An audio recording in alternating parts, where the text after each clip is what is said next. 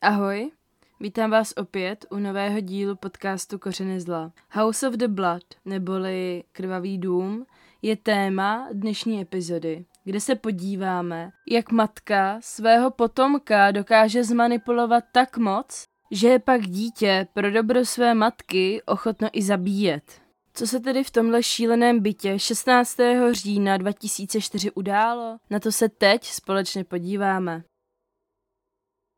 Edith a John McAllidenovi a Jamie Gray jsou jména dnešních pachatelů. Edith se narodila v roce 1968 a vyrůstala v Cross Hill. Cross Hill je část města Glasgow, která byla známá tím, že zde žili převážně lidi chudí a z okraje společnosti. Občané se zde denodenně setkávali s prostitutkami a zločinci. Alkoholu a drogám zde hlodoval skoro každý. Skvělé místo na výchovu dítěte. Proto se ani není čemu divit, že Editin otec byl násilník a alkoholik.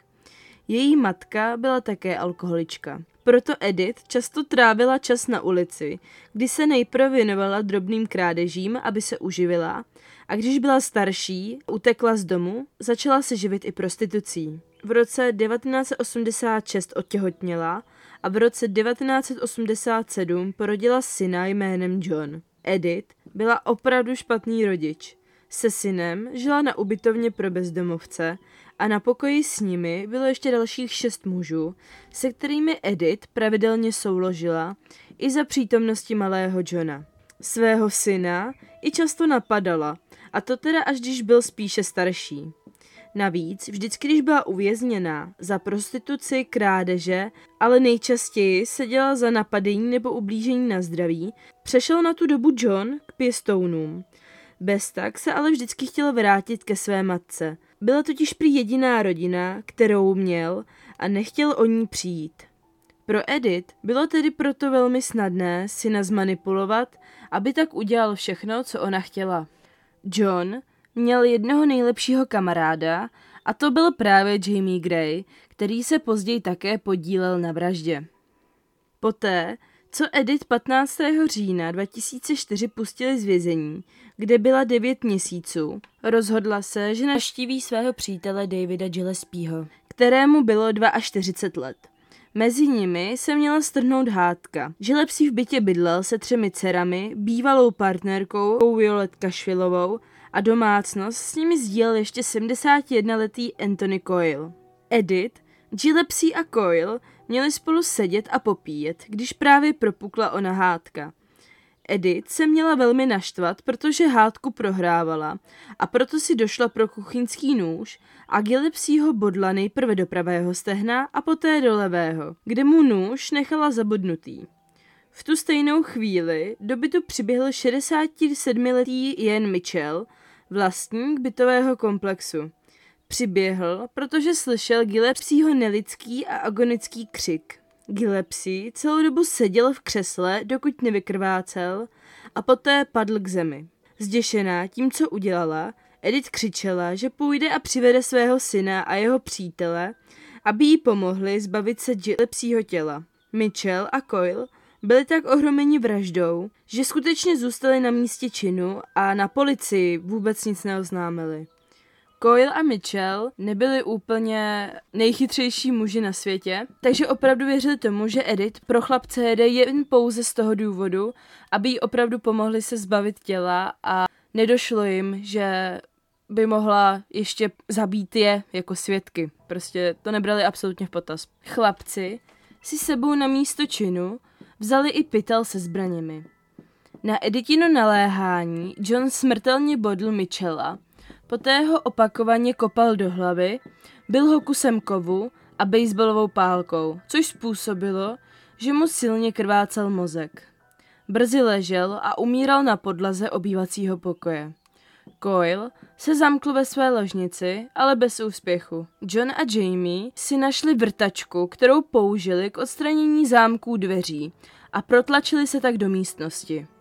Coyle se měl snažit utéct, ale tomu nebylo nic platné, protože ho Jamie pronásledoval. Samozřejmě, že Coyle byl 71-letý chlap a Jamie mu bylo 16, takže i kdyby se snažil sebe víc utíct, tak prostě by mu neutek. Jamie teda Cola ubil k smrti golfovou holí, skleněnou lahví a poté ho byl ještě páskem. Aby se Edith ujistila, že jsou všichni muži mrtví, polila ještě vařicí vodou. Chvíli na to poslala oba chlapce pryč a běžela do bytu souseda Jamesa Sweeneyho a tam křičela, že v Mitchellově bytě se stalo něco hrozného. Edith se pokusila jednat tak, aby vypadala, že nemá absolutně nic společného s vraždami. Sweeney vešel teda do bytu a jenom při pohledu na stěny v chodbě a na podlahu, která byla celá od krve, odmítl do bytu stoupit a rovnou zavolal 911. Místním reportérům poté řekl, že se jednalo o dům krve, neboli House of the Blood a od té doby teda má tento případ přesně tuhle přezdívku. Když policie a záchranáři přijeli, našli tři mrtvoly obklopené sekerou, noži, kladivem, baseballovou pálkou, golfovými holemi, kovovými pilníky a páskem. Edith se teda jako fakt snažila hrát svoji nevinu, ale extrémně to přeháněla, takže jí tohle nikdo prostě nezbaštil. Edith teda měla vzít žlepsího mrtvé tělo a křičet na něj probuď se, zatímco se snažila hystericky brečet. Ona opravdu ten hysterický brek měla jenom předvádět, že absolutně netekly žádný slzy, jenom prostě hystericky lapala po dechu a vyluzovala ty zvuky, co člověk normálně při breku vydává. Jenže policii to teda bylo všechno hned jasné a o dvě hodiny později, přibližně ve tři hodiny ráno, nakonec při výslechu řekla, že se právě probrala z necitlivosti pitím a nic si nepamatuje. Obviněná byla z vraždy prvního stupně a to hned následující den. Policie usoudila, že Edith nejednala sama, protože v bytě bylo tolik krve, že nebylo ani možné upřesnit, co přesně se stalo. Edith, jako skvělá máma, samozřejmě práskla svého syna a kamaráda skoro hned. Policie zpočátku považovala za nemožné, že dva teenageři mohli spáchat brutální vraždy. O dva týdny později muž jménem Brian Gill, správce bytové jednotky pro bezdomovce, naštívil policii a oznámil tam, že John se s vraždami na ubytovně chlubí a tvrdí, jak na něj nikdo nepřijde, protože prý policie tak moc hloupá a nevěří, že to mohli spáchat oni dva. John a Jamie byli tedy zatčeni a formálně obviněni z vraždy prvního stupně. V květnu 2005 se Edith, John a Jamie objevili u nejvyššího soudu v Glasgow. Všichni tři vrazy samozřejmě popřeli, že by zabili nebohé muže. Žalce řekl soudu, že oběti byly pobodáni, byty kovovými pilníky, opasky, kusy dřeva a dále bylo do obětí kopáno a dupáno, zejména v oblasti hlavy a krku. Celé to bylo završeno poléváním vařicí vodou. Porota z toho byla zhnusená, porota z toho byla znusená a obžalovaní si uvědomili, že ta porota prostě je opravdu dost znechucená jejich případem a tak zvolili radši tu strategii, že se přiznají. John se přiznal k zabití Mitchella, Jamie se přiznal k vraždě Coila a Edith přiznala zabití Gillespieho. Dne 29. června 2005 byla, byla Edith McAlindelová odsouzena k doživotnímu trestu s možností podmínečného propuštění v roce 2018. John a Jamie dostali každý minimální trest a to odnětí svobody na 12 let. Po vynesení rozsudku příbuzní a přátelé křičeli, že trest není přiměřený k tomu, co spáchali. Bývalá manželka Gillespieho vstala a na soudkyni měla křičet něco v tom stylu, že vzala život otci od tří dětí a za 13 let bude na svobodě. Plno lidí také omlouvá konání Johna s tím, že byl dítě, které stojí se svou matkou, že jí miloval a chtěl jí pomoct, že ho Edith zmanipulovala a zkazila mu celý život. Na to si samozřejmě udělejte názor sami. Já si myslím, že samozřejmě za to z části matka mohla, ale kdyby měl John něco proti tomu někoho zabít, neudělá to takhle brutálním způsobem. Našla jsem tedy ještě článek z roku 2018 právě o Johnu McAlidenovi, který byl znova poslán do vězení a to za to, že fyzicky napadl svoji přítelkyni. Johna teda pustili z vězení někdy kolem roku 2016. Jestli dřív, netuším, o tom jsem nic nenašla, ale oficiálně ho měli propustit na začátku roku 2016. McAliden měl na své přítelkyni Lauren na rušné hlavní ulici v Glasgow křičet, nadávat jí a následně jí vyrazit telefon z ruky. Jeho přítelkyně teda ale uh, odmítla vypovídat proti němu, chovala se k policajtům a k vyšetřovat velmi nepřátelsky a řekla, že stojí za svým přítelem a nehodlá prostě nic jim sdělit proti němu. McAliden se k tomuhle ale přiznal, přiznal, že incident se opravdu stal, že ho rozlobil nějaký muž, který Lauren psal.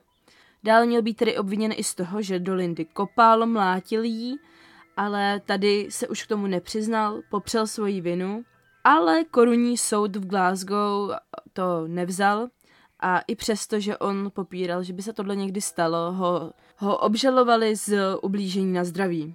Jak případ dopadl, na kolik let ho odsoudili, nevím. Článek byl psaný měsíc před finálním odsouzením Johna McAlidena a další článek už jsem prostě nikde nedohledala, což mě fakt dost mrzí, protože jsem chtěla vědět, jaký trest si, jaký trest si za tohle, dejme tomu, domácí násilí, ublížení na zdraví odnese.